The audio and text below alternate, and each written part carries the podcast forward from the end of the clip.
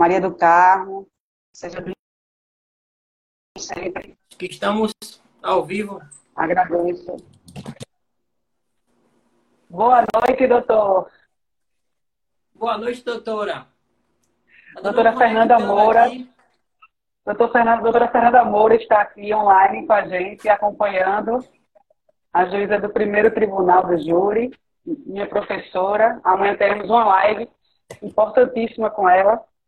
Doutor Gilberto, diga aí como você está nessa pandemia. Rapaz, graças a Deus está bem, assim, na medida do possível, porque está fazendo muita falta, na verdade. Está se movimentando mais, né? Ir para uma audiência ali, uma audiência cá, hoje tudo é virtual. A gente está rodando o Brasil de casa. Verdade, verdade. E, to, e todo mundo está se adaptando, né? A delegacia está se adaptando a, a esse novo normal. O judiciário está tá, se adaptando e aí fica aquela confusão ainda, não, tá, não tem nada bem estruturado, então está causando um desgaste ainda maior, né? Primeiramente, doutor, eu queria agradecer de verdade o convite, tá? É, nosso presidente, doutor Carlos Barros, acabou de entrar na live, agradeço. É, quero agradecer você ter aceitado o convite, doutor Gilberto. Quero é, deixar desde já que é uma participação de extrema importância, de, de peso é, imensurável para a advocacia, sua participação. Espero que todos, assim como eu, aprendam bastante com, com a sua participação nessa live. Seja bem-vindo e, e vamos começar. Vamos sim. Doutora, obrigado pelo convite. É, eu, eu participo dessas lives, mas eu aprendo muito mais do que eu posso compartilhar. É uma satisfação imensa estar com vocês aqui sempre. Agradeço muito. É, vamos começar. A minha pergunta é: há quanto tempo você advoga?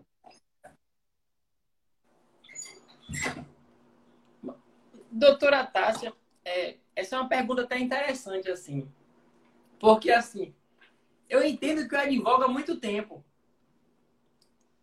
Era jovem, sempre gostava de estar em, em litígio, de resolução, discutindo, sempre tendo opinião. E aí eu, eu entendo que eu advogo há muito tempo. Apesar de que, na faculdade também, advogando também, lógico, sem carteira da OAB, colegas que se envolviam em algum problema. Eu tive um, um, um caso que foi interessante de uma amiga que brigou com a outra, passou a unha no rosto da outra e respondeu um processo de interno dentro da faculdade. A gente conseguiu a absorção dela, aplicando até de legítima defesa. Mas, é, objetivamente, de OAB, de advocacia mesmo, eu tenho apenas 10. Tenho apenas 9 anos. É um tempo é considerável, né? Muita experiência. É, mas é pouco. É porque a advocacia criminal vai aprendendo todos os dias. De Janeiro. É verdade. Recentemente eu fui num evento no Rio, de Janeiro e aí chega um advogado lá e fala: é, eu advogo há muito pouco tempo, eu tenho apenas 40, 40 anos de advocacia. Eu era 60, 40. Eu disse: eita, pô, se ele está dizendo, se ele tá dizendo que advoga há pouco tempo, né? Quem sou eu? Exatamente. Há 40 anos, né? Doutor Tiago Siebra acabou de entrar na nossa live aí, tá dando os parabéns a gente. Seja bem-vindo, doutor. Bem-vindo, amigo. Mas a resposta aí. objetiva é essa, Tati. Aproximadamente nove anos. um ano meu aqui. Não, de três, com 23 você forma, são sete anos de advocacia mesmo. Luísa reduziu para sete anos de advocacia. Tássia. Tudo bem, Tássia? Eita. Tudo bom, Lu? Quarta-feira, terça-feira será a nossa live, né? Sim, com certeza. Estou dizendo para ele que, assim, fazendo o cálculo, desde carteirinha da OAB, não é tudo isso, mas ele conta a fase de estagiário como advogado também. São sete anos, mais São sete anos de advocacia, tá? Advocacia com carteirinha da OAB e tudo mais. O Gilberto, doutor Carlos Barros colocou aqui, já é um craque. Eu queria, curiosidade, doutor Carlos Barros, quantos anos de advocacia criminal? Vamos ver se ele responde. É, aguardando a resposta dele, eu queria passar para a próxima pergunta. que é muito comum de ouvir nos jovens advogados essa questão, a, estão dizendo que está travando aqui a minha, a minha imagem, né? O meu está travando? O meu. E aí, gente, está normal agora? Então, Gilberto, vê só. Aí a, a, conversa, 15 anos, doutor Carlos Barros é, é, é, advogado. Jovem advogado comparado ao, ao colega de Gilberto, doutor Carlos Barros, jovem advogado também, né? Então, é, muito se comenta gigante, na, com o, o gigante desse, exatamente. Muitos, muito se comenta na, na, na jovem advocacia é, se tem espaço para todo mundo. Hoje a gente tem muito mais do que um milhão de advogados no Brasil. Um milhão de advogados, um milhão de profissionais. É muito advogado. E, e a pergunta que eu quero fazer a você é: tem espaço para todo mundo? Tem Doutora, assim, eu entendo que sim, que tem muito espaço, sabe? É, existe muito problema, tá? O ser humano, ele é especialista em criar problema sejam os poderes públicos e sejam também as pessoas que estão aqui como cidadãos, sabe? Então, sempre tem problema. Então, eu acho que sim,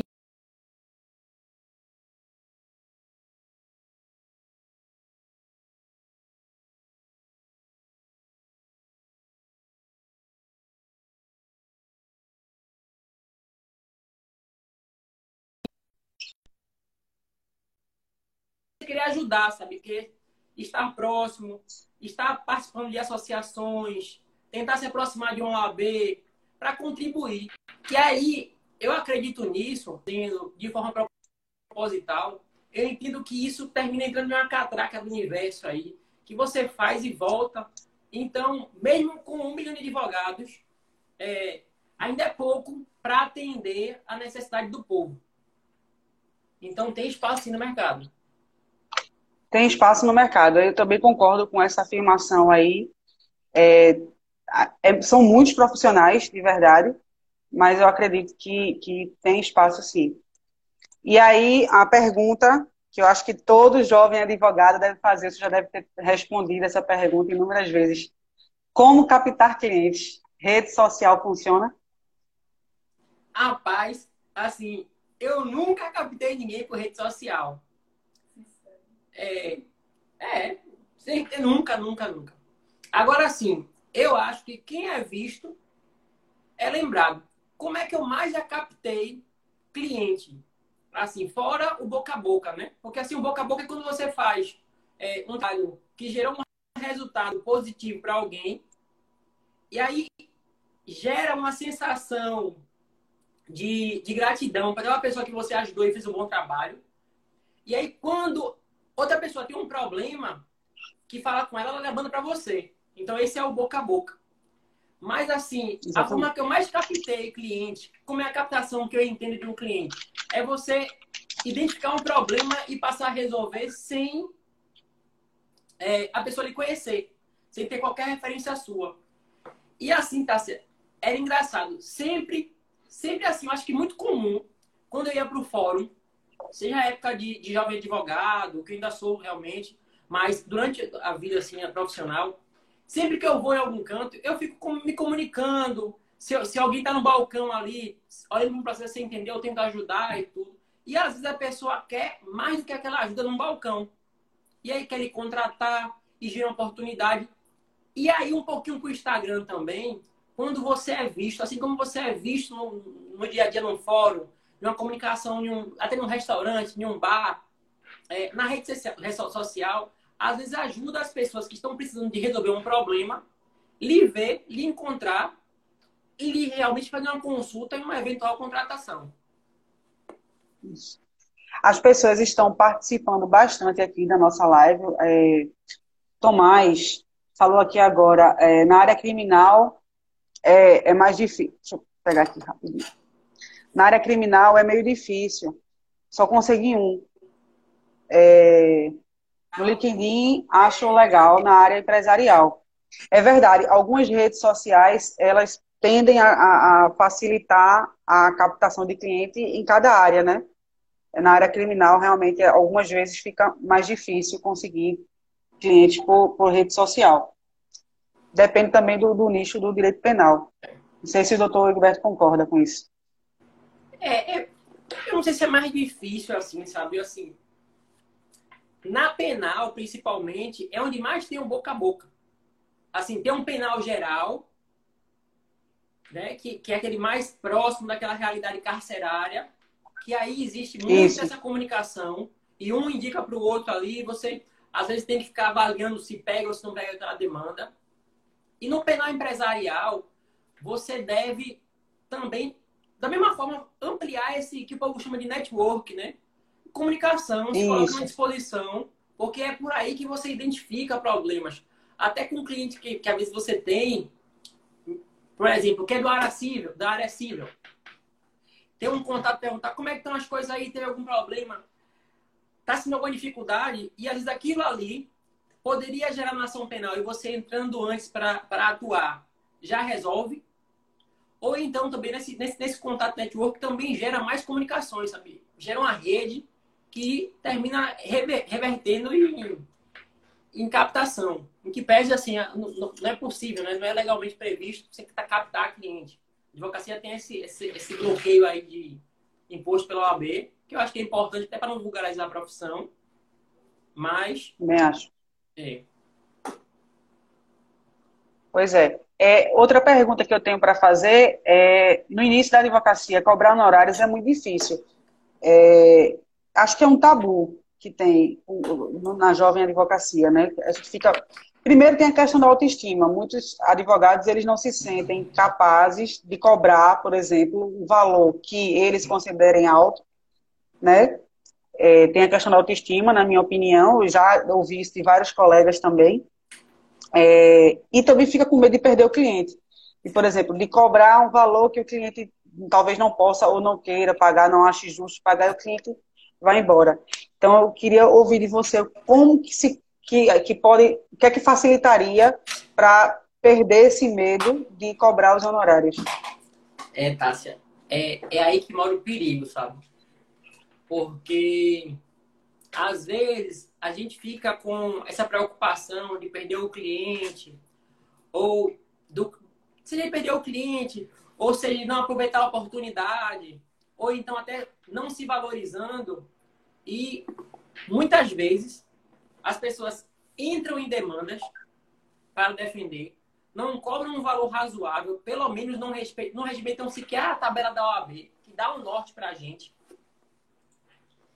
E aí isso vai gerar o quê? Peso. Digamos assim, de, de tráfico de drogas. Quando está jovem advogado aí. E comete às vezes o erro de cobrar, por exemplo, 5 mil reais até o trânsito em julgado. Isso é o famoso tiro no pé, porque não remunera o seu serviço.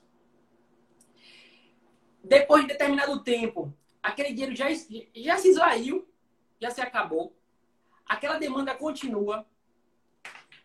A depender da dificuldade, o cliente não é solto por conta de ser um processo que tem um, um carrego muito grande, assim, uma perseguição muito grande em que pede essas alterações agora do artigo 33, parágrafo 4 que vem facilitando um pouco, mas é difícil ser aplicado às vezes. E aí isso lhe, lhe acumula peso. E o peso lhe prejudica em ser eficaz e poder focar no, no, em resolução e também faz, faz com que você fique gerenciando. A advocacia é uma profissão. Acho que a vida tem muito disso. A vida tem muito mais de dizer não do que dizer sim. Porque às vezes diz sim para uma demanda civil, diz sim para uma demanda previdenciária. Aí quando vai ver, fica naquela insegurança e cobra menos. Tem jovens, jovens advogados que eles têm a oportunidade de começar a advocacia, às vezes morando na casa dos pais, ou às vezes sem ter já financiado um veículo, ou então você já tem financiado um apartamento. E esse é o momento de ter mais inteligência para poder se valorizar. E, e, tentar cobrar um valor sempre mais razoável com base no trabalho, lógico, com segurança. Às vezes aí até usando alguma ferramenta, alguma forma de pegar um processo de mais responsabilidade, do que simplesmente pegar essa demanda. Deu para. Deu pra... Também. Deu para entender, eu concordo. É, agora, é, é, como eu tenho dito, né? Eu, na, eu sou jovem advogada e no início fica bem complicado, justamente por isso, pelo medo de perder o cliente, né? E, e aí a gente se depara também com isso que você falou. Chega um momento que o dinheiro acaba, né? E você passa a ter apenas gastos isso. com aquele processo, né? E aí que acaba que no final o dinheiro foi importante naquele, naquele primeiro momento, mas aí depois passou a ter prejuízo, né? É, e o gasto. Então, é... E o gasto não é nem só o dinheiro, sabe? É o dinheiro vai embora, que ele acaba, né? O outro Isso. problema é você estar gerenciando aquela demanda com você sem estar sendo remunerado. Isso termina atrapalhando a sua mente. Quanto mais, mais tranquilo, sabe? Eu acho que o, o objetivo de todo advogado, no fim, assim, tem que ser trabalhar com menos processos de forma mais próxima dele. Ou então ampliar a equipe para poder dar essa atenção principal Isso. a menos processos possível com base na equipe. Exatamente. E a importância de, de, de se fazer parceria no, no, no direito penal, no, no, direito como um todo. Eu não falo nem direcionado somente ao direito criminal, mas no direito como um todo. O que é que você você acha assim sobre parcerias? Eu acho, eu acho muito interessante. Eu acho muito bom assim. Eu tenho parcerias, tenho boas parcerias no direito. É, e ajuda porque às vezes você não quer ter uma equipe, não quer ter gastos com aquilo ali. Você precisa se ajudar. Por exemplo, no penal, que a gente tem mais proximidade. A cada dia que passa, as peças processuais penais têm mais folhas. Antiga, na, na, justiça estadual, por exemplo, você pega raramente uma denúncia, que é a, que é a, a, petição inicial do Ministério Público, né? Que é a denúncia. Isso. É raro ela ter 30 folhas. Quando a gente passa para a Justiça Federal, a gente pega denúncias com 100 folhas, 200 folhas. E aí, como advogar sozinho? Com esse direito mais rápido, né? com operações com mais pessoas. No cível também, quando existe ali uma, uma dissolução de pessoa jurídica que amplia com o grupo econômico. Então é importante ter parceria, até porque assim, o direito hoje em dia, ele é um direito como um todo, ele tem muito entrelaçar. Né? O tributário pega algum penal, o civil pega algum trabalhista. E às vezes é bom parceria. É você, quando você é civilista, por exemplo, ou criminalista como eu, tem uma parte civil, você não vai, você não deve pegar. Você tem que passar por outra pessoa mas tendo muita atenção, porque assim, quando a gente indica um cliente, esse cliente, ele não vai ligar para perguntar ao advogado que você indicou. Ele não vai cobrar do advogado. Geralmente, isso acontece Exatamente. comigo, sabe? Não sei se com vocês também. O cliente cobra de você que indicou.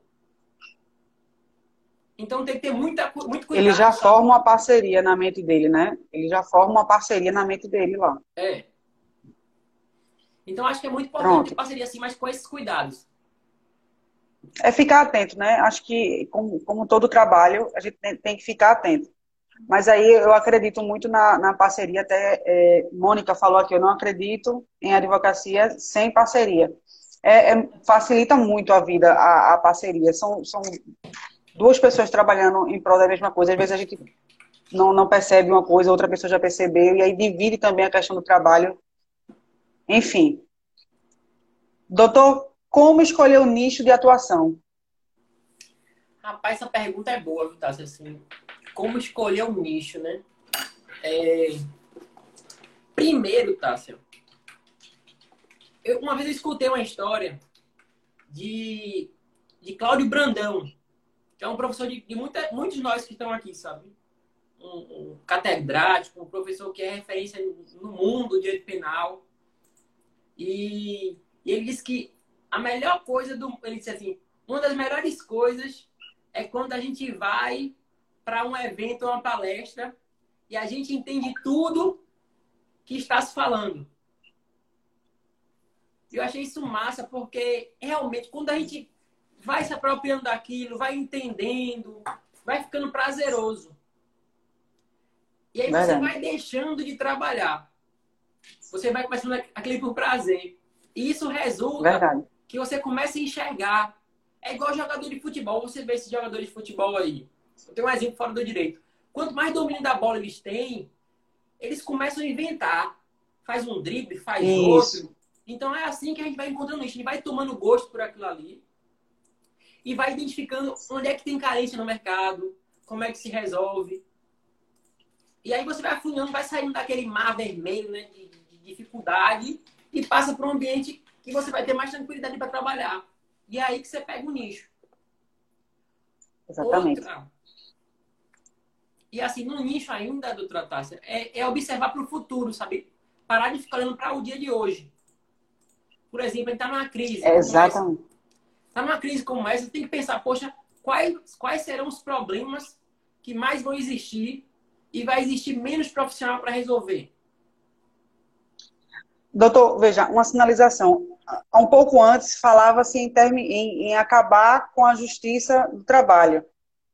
E aí hoje a gente se depara com a pandemia na qual há uma enxurrada de ações trabalhistas, provavelmente já estão sendo propostas ou serão propostas logo em breve.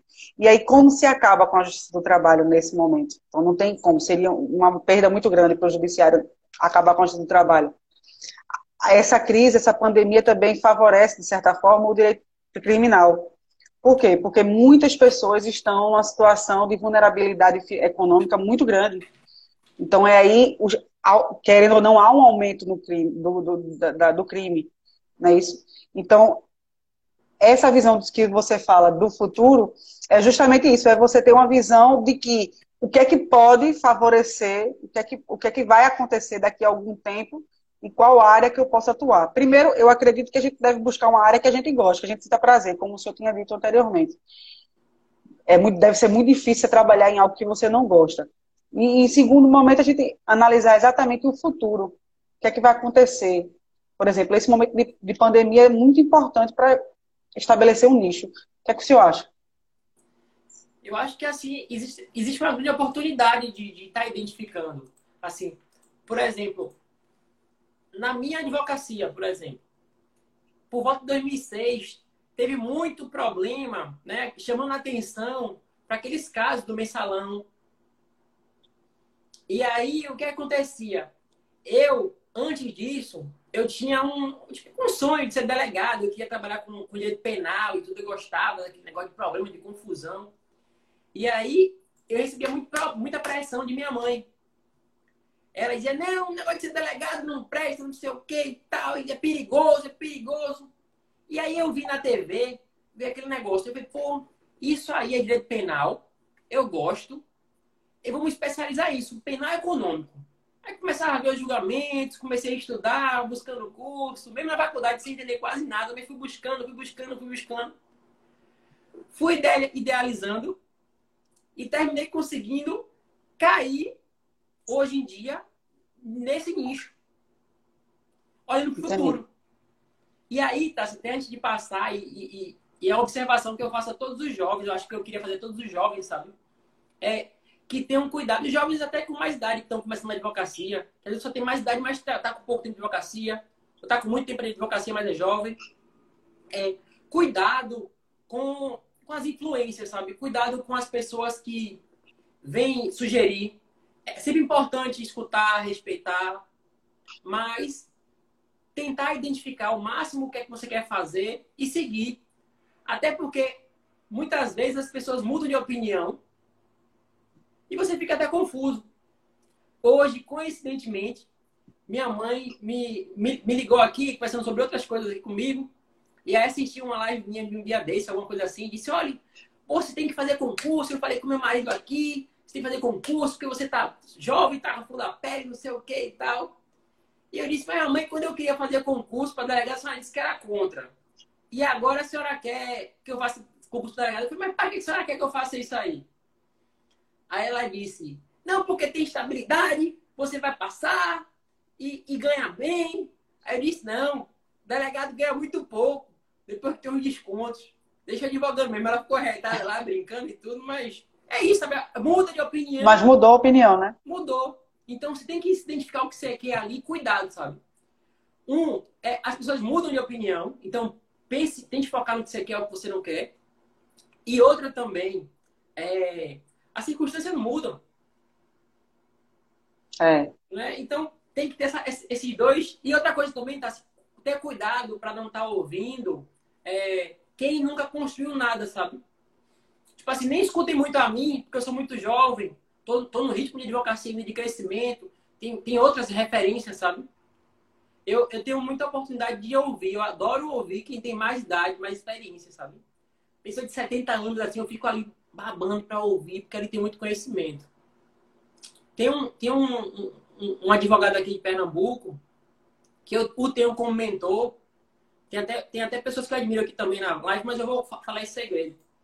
É, eu sempre vou tentando ali, sabe? Era uma pessoa até que eu admirava no passado, 2010. Nunca consegui me aproximar dele. Hoje em dia eu me aproximei, tenho amizade, conversa e tudo.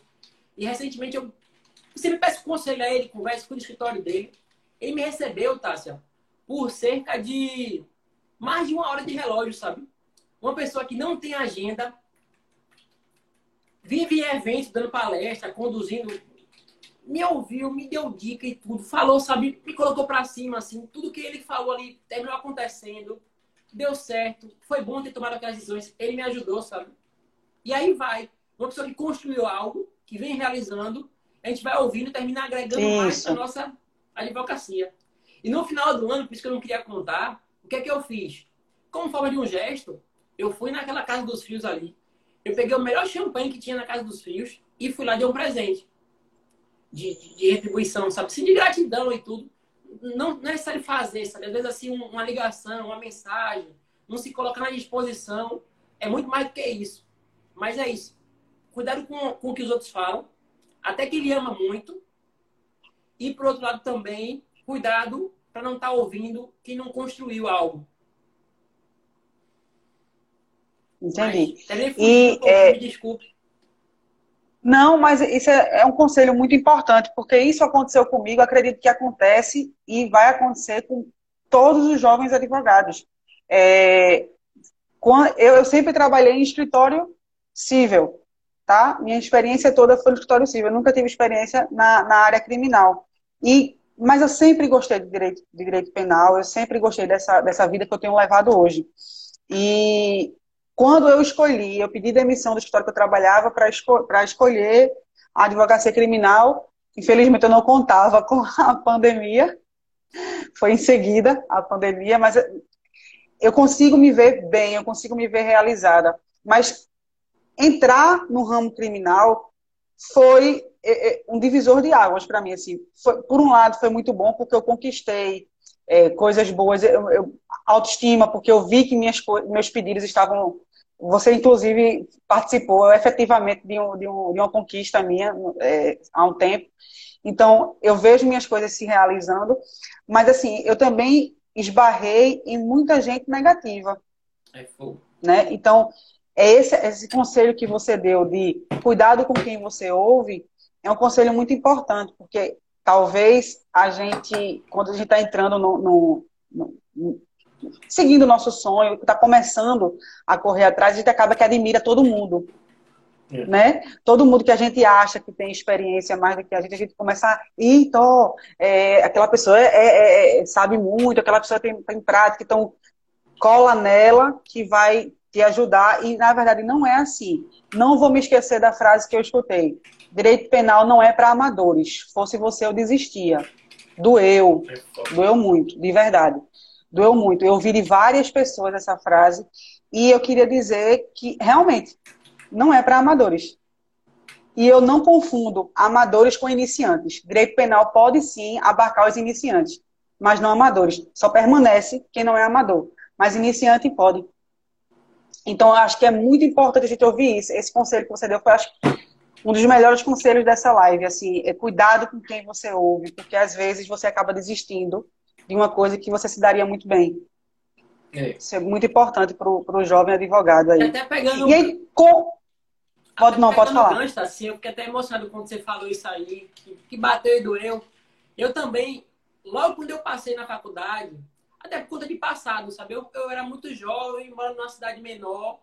Meu pai com uma condição mais assim que me dava alguns, alguns privilégios, sabe? Tive carro muito cedo, moto com 12 anos, sempre tive carro. Meu pai concessionário de carro lá. E assim, eu vivia muito com amigo, com brincadeira, com farra, com jovem, tudo tal.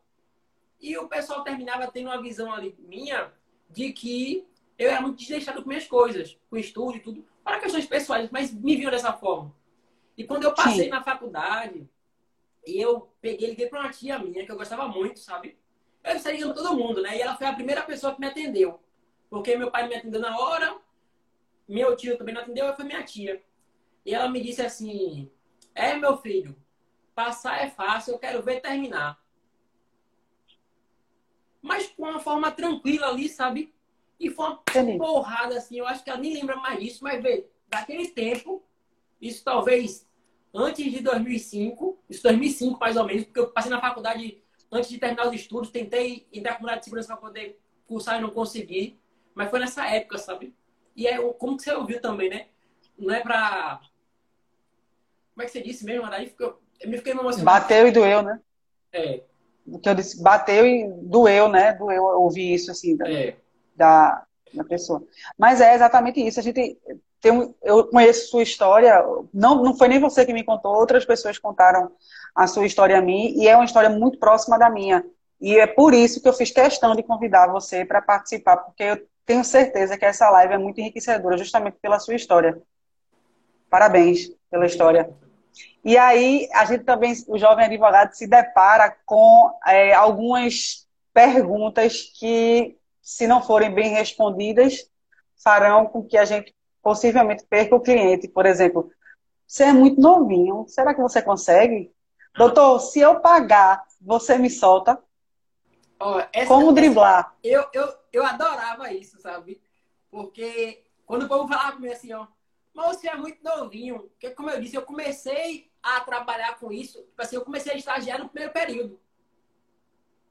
É, realmente. Primeiro período eu fui estagiar, botei um terno lá amanhã, não fui por fora, fiquei batendo em várias e várias lá, sabe? Até consegui um lugar para estagiar. E aí, uma, uma, última, uma última juíza da vara criminal recebeu a gente lá e foi estagiar e tudo. Então, eu fui pegando experiência, experiência, experiência, que não é muita coisa, não, mas fui agregando, sabe? Aí, quando eu peguei minha carteira da OAB, ou até quando estagiário, o povo falava, é, mas você é muito novinho. Eu ficava empolgado, sabe? E geralmente, as pessoas que vinham falar, você é muito novinho, terminavam voltando meio, porra, deu errado, o que, é que esse novinho fez comigo aí? então, é bom ouvir isso, sabe? É um privilégio. É instigante, né? Hã? Isso. É instigante, né? É instigante, é, é, bom tenho... demais, pô. Eu tenho a mesma sensação. É, quer, quer... Deixa eu dar sequência, me... assim, sabe? Se eu pagar você. O melhor solta... de mim. Hã? Não, Vasco, pode continuar. Se eu pagar, você me solta, essa aí nunca cai nessa, sabe? Nunca cai Exatamente. Nessa. É. Perigosa essa pergunta. E essa, essa é muito próxima também de que qualquer um pode viver isso. Às vezes o cliente tem muito dinheiro. No direito, no direito penal, você pode acontecer. O cliente pode se apaixonar por você ali, tanto sendo homem ou mulher, e dizer, olha, eu quero que você resolva o problema. E às vezes, quando ele acaba de ser preso, ele está capitalizado. Ele pode lhe entregar uma grande quantia de, quantia de dinheiro assim, sabe? Sem existir a conta-prestação. Eu quase caí nessa cilada uma vez. E graças a Deus não caí, porque delegado do Polícia Federal me alertou, colega meu que era coordenador me alertou. O cliente chegou a oferecer a depósito da minha conta 50 mil reais. Eu fiquei louco. Eu, jovem advogado, a pessoa faz uma promessa dessa assim, eu quero aceitar, né? Era dinheiro, capitalização. Só que assim, antes dele oferecer, o delegado da polícia, de polícia do dia me alertou, olha, cuidado com esse tipo de cliente aí. E sim, tá todo mundo errado, sabe?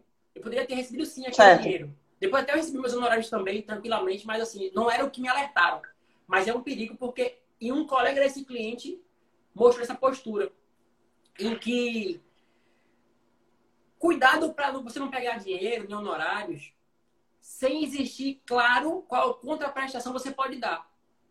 Porque você imagina aí, você recebe um honorário talvez 10 vezes o que você cobra, ou 3 vezes o que você cobra, e vem um pedido de levar um recado, vem pedido para levar alguma coisa assim, você pode terminar se atrapalhando, porque a linha entre a advocacia e a criminalidade é muito próxima ali. Porque você sabe o que ele Isso. fez, o que ele não fez, então tem que ter cuidado, sabe? E Entendi. E também tem que separar, né, doutor? Nem todos, nem tudo que o preso precisa é competência nossa. isso. Só é competência nossa se estiver claro no contrato e precisa ser firme para explicar isso ao cliente, né? Porque tá, às vezes nem ele mesmo entende que não é competência nossa. Por exemplo, conseguir, na, na- na- nos meus contratos não é minha competência fazer a carteirinha da esposa do preso. É. Mas várias pessoas- Vai lá, vai lá, orienta e tudo, mas não é, não tá no Isso. seu contrato, né? E é extra, não é uma competência nossa. Entendeu? Mas Pode assim, continuar, quando, quando é uma besteirinha, quando é alguma coisa assim mais tranquilo, mas assim, eu já me deparei com um cliente que ele estava preso assim, incomunicável, perseguido pelo Estado. E ele fez, ó, doutor, o senhor pode, por favor, é, dizer para não sei quem que os bicos estão não sei aonde. Primeiro que eu não sei o que é bico.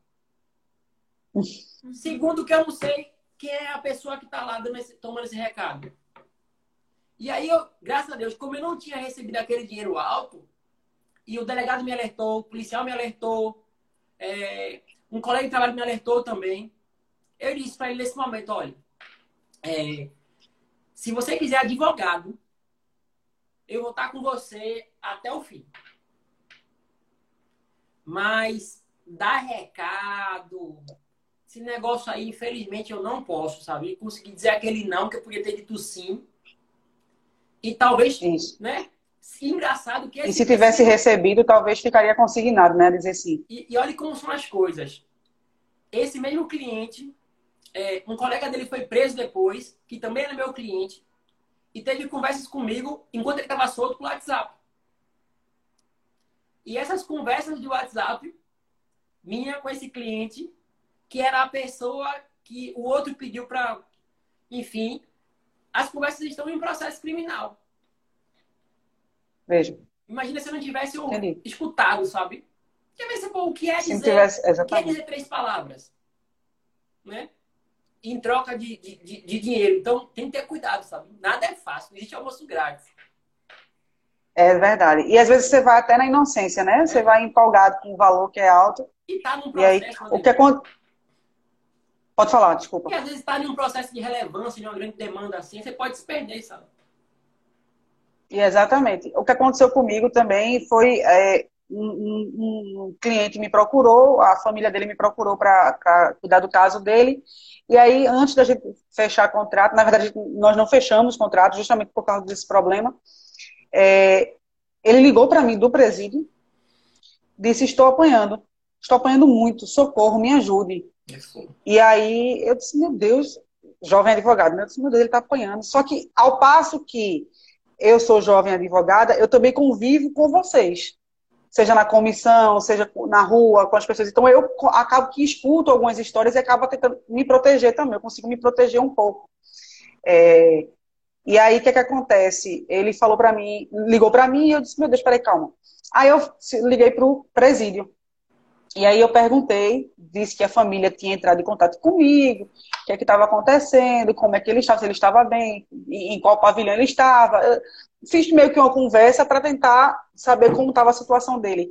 E aí o, o agente disse para mim assim, doutora, olha, seu cliente ele estava no pavilhão X, hoje ele está no isolamento, porque ele estava ligando para a família para extorquir, mandando a família depositar dinheiro na conta de outros presos. E aí eu, ele retornou a ligação para mim e eu disse para ele, olha, é, o- que eu recebi de informação foi isso.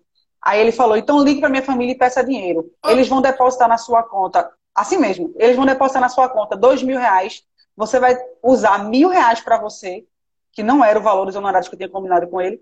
Eles, você vai usar mil reais e vai trazer para mim aqui mais mil porque eu estou precisando. Ó, É. Não é assim que funciona, não. É. É um Não combinei desse- isso com você. Exatamente, não combinei. E às vezes, até por ser mulher, por ser inexperiente, e aí acaba que eles meio que tentam montar, né? Então, graças a Deus, apesar de não ter tanta experiência na área criminal de vivência, mas eu convivo com pessoas que me ensinam a me proteger. Eu acabo que ouço as histórias de vocês e, e acaba que é bem complicada, né?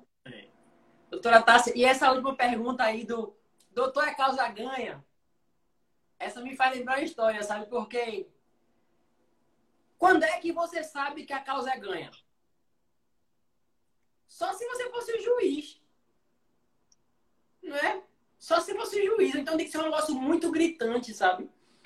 E aí me faz, me faz, lembrar que até um amigo meu que tá na live aí, doutor Breno, Breno Bezerra de Menezes.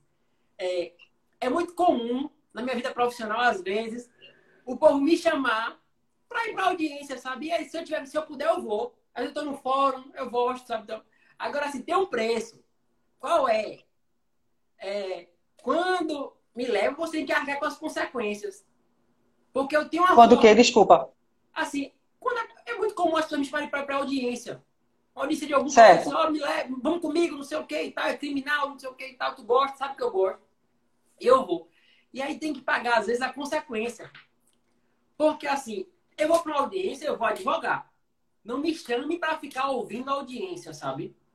A não ser que você me peça para que, olha, você pode ir ouvir, ou gravar, ou acompanhar, ou carregar minha pasta, eu vou. Mas se me chamar para advogar, eu vou advogar. E esse pode causar ganha, né? Breno me chama para audiência criminal. Até tá na live aí, dando risada já. E vamos para audiência criminal. Eu falei, Breno, vai na frente que eu tô chegando. Vou só deixar um documento e volto. Quando eu chego, ele já estava na sala de audiência. O pessoal da vara criminal não quis deixar eu entrar. Não, já tem advogado lá, doutor. Eu falei, não, mas eu sou advogado também. Não, mas tem lá já. Não, mas eu sou também. E aí eu terminei entrando, insistindo ali, olha, eu vou entrar, eu sou advogado, com licença, pedindo tudo e tal, e vou para audiência. Eu já chego lá e me deparo com qual, qual, qual cenário.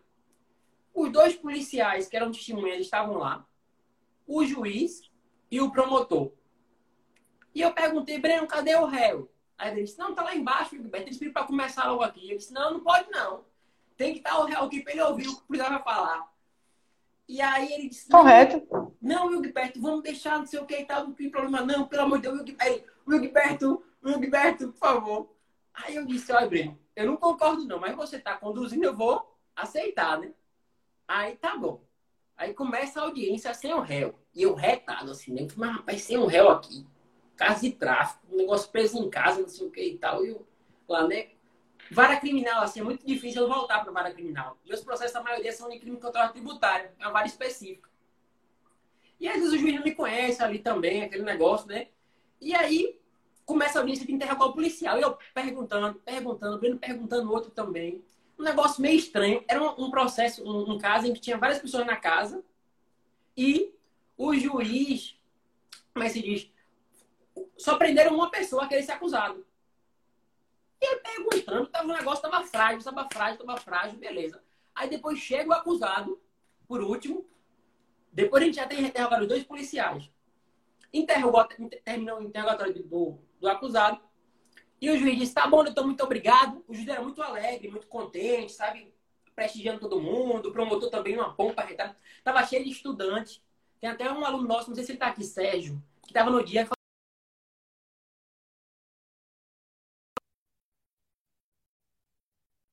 O juiz ia encerrar o ato. Doutor, encerra, muito obrigado. Eu falei: não, excelência, eu tenho um requerimento. Aí ele disse: qual é o requerimento, doutor? Ele disse: não, eu tenho um requerimento para fazer, um pedido na ata aí. Aí disse, você quer o quê, doutor? Eu disse, não, eu quero fazer um pedido. Aí ele fez, é pedido de liberdade, é? Aí eu disse, é um requerimento, excelência, um pedido de revogação. E aí ele respondeu assim, não, doutor, faz o seguinte, eu vou colocar aqui o seu pedido. Tá bom para agilizar. E a gente conclui o ato. Eu fiz de desentendido, né? Eu disse, doutor, o senhor vai escrever meu pedido aí, é? Aí ele disse: É, doutor. Ele disse: Pronto, vamos fazer o seguinte: o senhor escreve meu pedido aí.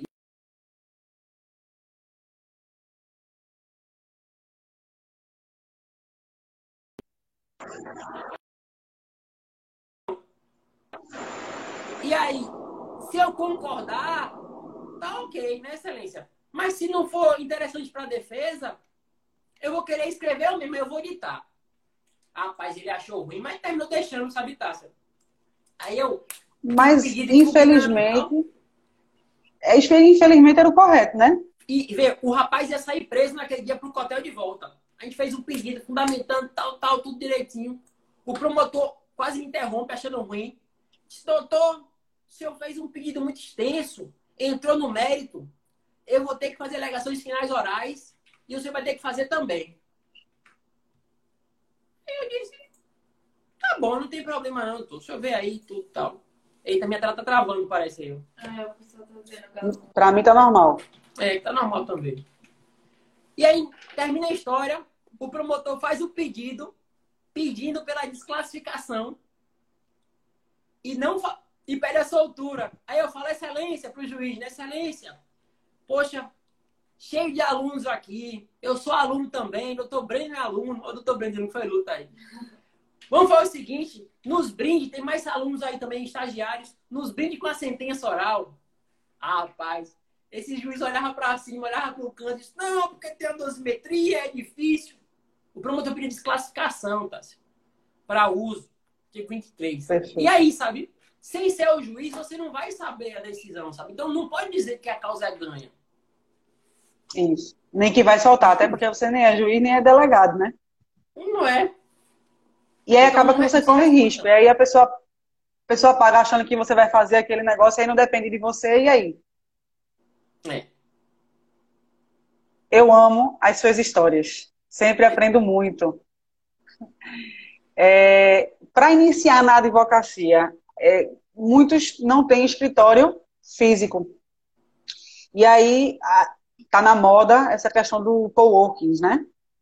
E aí é, muitos clientes acham estranho essa nova modalidade de atendimento em, em coworking. E como explicar isso para o cliente? Rapaz, é, Que é um escritório compartilhado e tal. o que acontece? Eu comecei advogando, sendo empregado no escritório, fui contratado no escritório. E eu não podia, eu não me sentia à vontade, eu acho que não era nem proibido. Mas eu nunca me sentiria à vontade para atender o cliente nesse escritório. Onde é que eu recebi o cliente? Entendi. No segundo andar do Fórum do Recife. Marcava um café. Você, você já está no fórum, olha, eu vou estar no fórum hoje, você pode ir lá, o cliente vai. Se for Entendi. criminal, geral, geralmente está preso. Se for do meu, da minha área de atuação, que é penal econômico, geralmente é o empresário. Ele fica mais feliz se você for ao escritório dele, ao, ao escritório dele, à empresa dele, sabe? Ele não quer perder o tempo de ir para o escritório de ninguém. Entendi. E quanto ao cowork, também é útil. Tem cowork são excelentes, sabe? Tem cliente que não gosta, fala, não, eu quero saber onde é o endereço do escritório. Mas você pode ter um, um endereço virtual para poder receber também, sabe? O Reno Office, que é interessantíssimo, é lindo o escritório lá. Acho que é 70 reais. É, exatamente. É do Rio Mar, né? Não, E no Rio o acredito no, no shopping. O da JCPM. Sim, Muito bom, é 70 reais lá a hora. O do Rio Mar é 30, se não me engano. é 30 para que tem. Então atende. Apesar da. OAB tem convênio lá. E agora, após pandemia, é que o povo vai avaliar muito se vai estar gastando recurso com o escritório, sabe? Pagando 3 mil reais, 5 mil reais de estrutura física. Isso. Hoje em dia é tudo cowork, né? Home office. O que reduz muito os gastos do escritório e tem aquele atendimento naquele horário que te serve muito bem. É. Né? Ou Então, é, então, não ir até o escritório, né? Até o cliente. isso. Então quer dizer que é, não, é, não é algo difícil, não deve ser uma tarefa difícil explicar ao cliente que você atende em co-work ou em fórum ou em café. Cliente, Não deve ser, né? o cliente quer que você resolva o problema dele. Pouco importa onde você esteja, É. exatamente. O cliente, você pode estar de gravata, sem gravata, o cliente quer que você resolva o problema dele. Você vai resolver o problema dele, ele não vai estar interessado em saber que você está ou que você não está. A próxima pergunta, doutor, é uma pergunta que eu faço, tenho satisfação imensa em fazer para o senhor. Veja, nós, como somos da comissão de prerrogativas, temos que saber isso aí bem direitinho. Como se impor perante autoridades, policiais, servidores, ju- juízes, sem prejudicar o cliente. Rapaz, sempre, sempre, sempre com muita educação. Não aumente a voz, sabe? Mesmo que o delegado grite, a autoridade grite, tudo tal, às vezes cabe um problema em casa ali, você não sabe o que é. Escute, sabe? Se você for agressivo, peça desculpa, tente ouvir, compreenda, escute. E assim, é bom se, se preparar para entender melhor a lei, até para explicar para o delegado, mostrar para a autoridade policial, sem ser agressivo. Até no meu Instagram, tá? Eu até coloquei lá, eu fiz, criamos uma série agora. Na prática, a teoria é outra, sabe? E tem um caso lá que aconteceu comigo, que o delegado disse: Olha, eu vou lhe colocar para fora da sala. Eu juro por Deus que ele coloca para fora. assistir. Então, aquilo ali é o caminho. É sempre ter educação, com, sabendo o seu direito, sabe? Mas. Isso. Nunca agressivo. Cordialidade. É. Se você. Imagina aí que negócio mais. Que, que não é inteligente, no meu ponto de vista. Você está numa delegacia, tem um delegado com uma pistola, outro agente com cacetete. Aí você vai querer se impor com violência, com agressão, com tom de voz, pode terminar se atrapalhando. Eu sei que a gente não pode dizer isso Eu... de comissão, mas é uma realidade, né? Tem que ser com educação. Isso, mas, mas, mas eu acho que o, alterar o tom de voz também não resolve. Violência gera violência. Quanto mais você grita, mais você recebe grito. Então, acho que a gente tem como se impor com com educação, com cordialidade. E aí a gente consegue até, talvez, ter um retorno positivo ainda maior. Eu vou só sinalizar aqui para quem está na nossa live que eu vou compartilhar nos meus stories exatamente essa publicação que você fez no seu, no seu Instagram sobre o, o, o áudio aí, justamente para os jovens advogados verem a forma pela como você conseguiu se impor e obteve êxito. É. A gente já falou sobre a importância Só da parceria. Pode falar. É, é, ó, o advogado tem que ter a consciência disso aqui, ó. Ele quer ter razão ou ele quer resolver o problema? Porque querer ter razão, mas isso é assim, isso é assado, não sei o quê. Às vezes você foca no ali, ele é um resolvedor de problema. Ele não pode isso. ser a parte, não pode se confundir com a parte.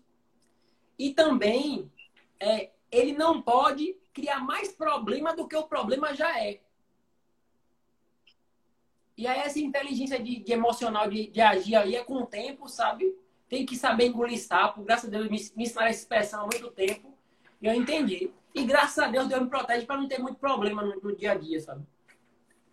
É, mas é, é como você diz, até ser político mesmo. Acho que eu daria essa dica para as pessoas, até ser político.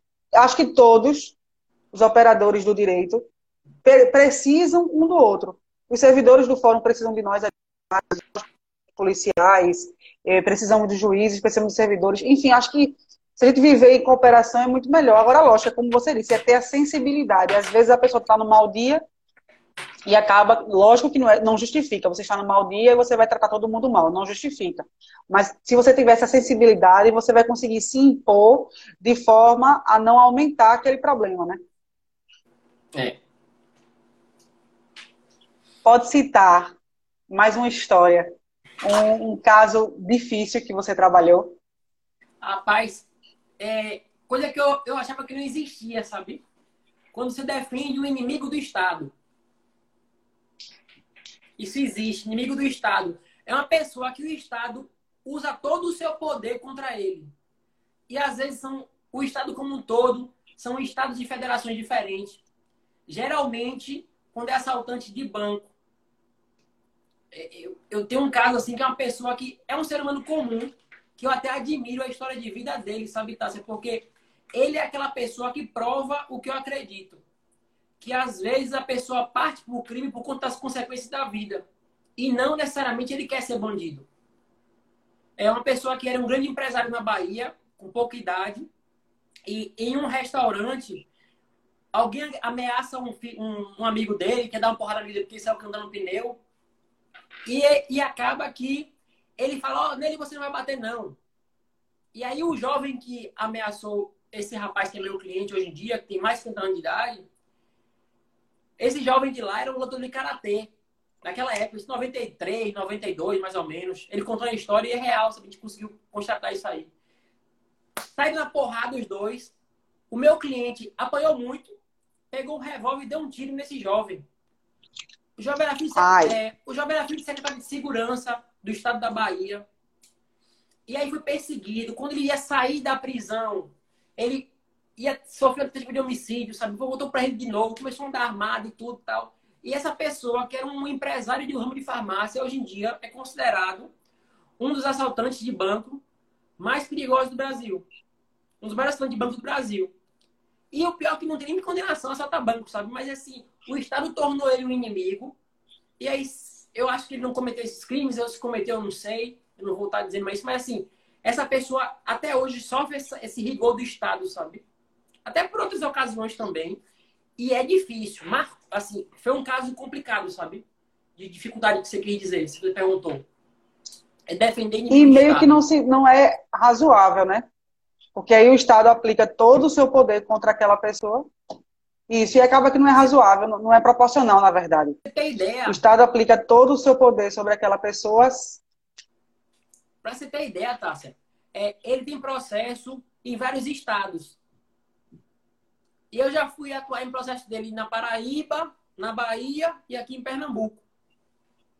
Eu chego lá, olha, eu queria ver o processo número tal, tal, tal e tal. Aí o pessoal não acha. Aí, como é o nome da parte, doutor? Alguma coisa assim. Aí eu digo, é tal e tal e tal, o nome dele. Aí o povo, ai, não sei quem é, tá não sei aonde, tá com não sei quem. Todas as varas conhecem o processo dele de nome. Secretário de Segurança persegue ele por nome. Sabe? É cada coisa assim que, que é inacreditável é muito difícil quando você pega um, inimigo do Estado, sabe assim? Porque eu achava que era coisa de filme, mas terminei tendo a oportunidade de vivenciar. Exatamente. E nunca tinha ouvido esse termo, doutor, o inimigo do Estado. E aí, quando você vai contando a história, o poder que a história tem. Até falei para Luísa que o poder que a história tem. A gente acaba que associa a história e não mais esquece, né? Eu acabei de, de relembrar vários casos meus que pode se enquadrar nesse caso aí. Doutor, eu falta quatro minutinhos, aproximadamente, mais ou menos, eu queria que o senhor deixasse uma mensagem para os jovens advogados, nós, jovens advogados, eu queria que você deixasse uma mensagem importante para a gente. Tássia, é o seguinte, é, eu vou dar esse recado, essa mensagem, mas eu só vou dar essa, esse recado, essa mensagem após a próxima live que a gente vai entrar agora no meu perfil, porque o tempo é curto.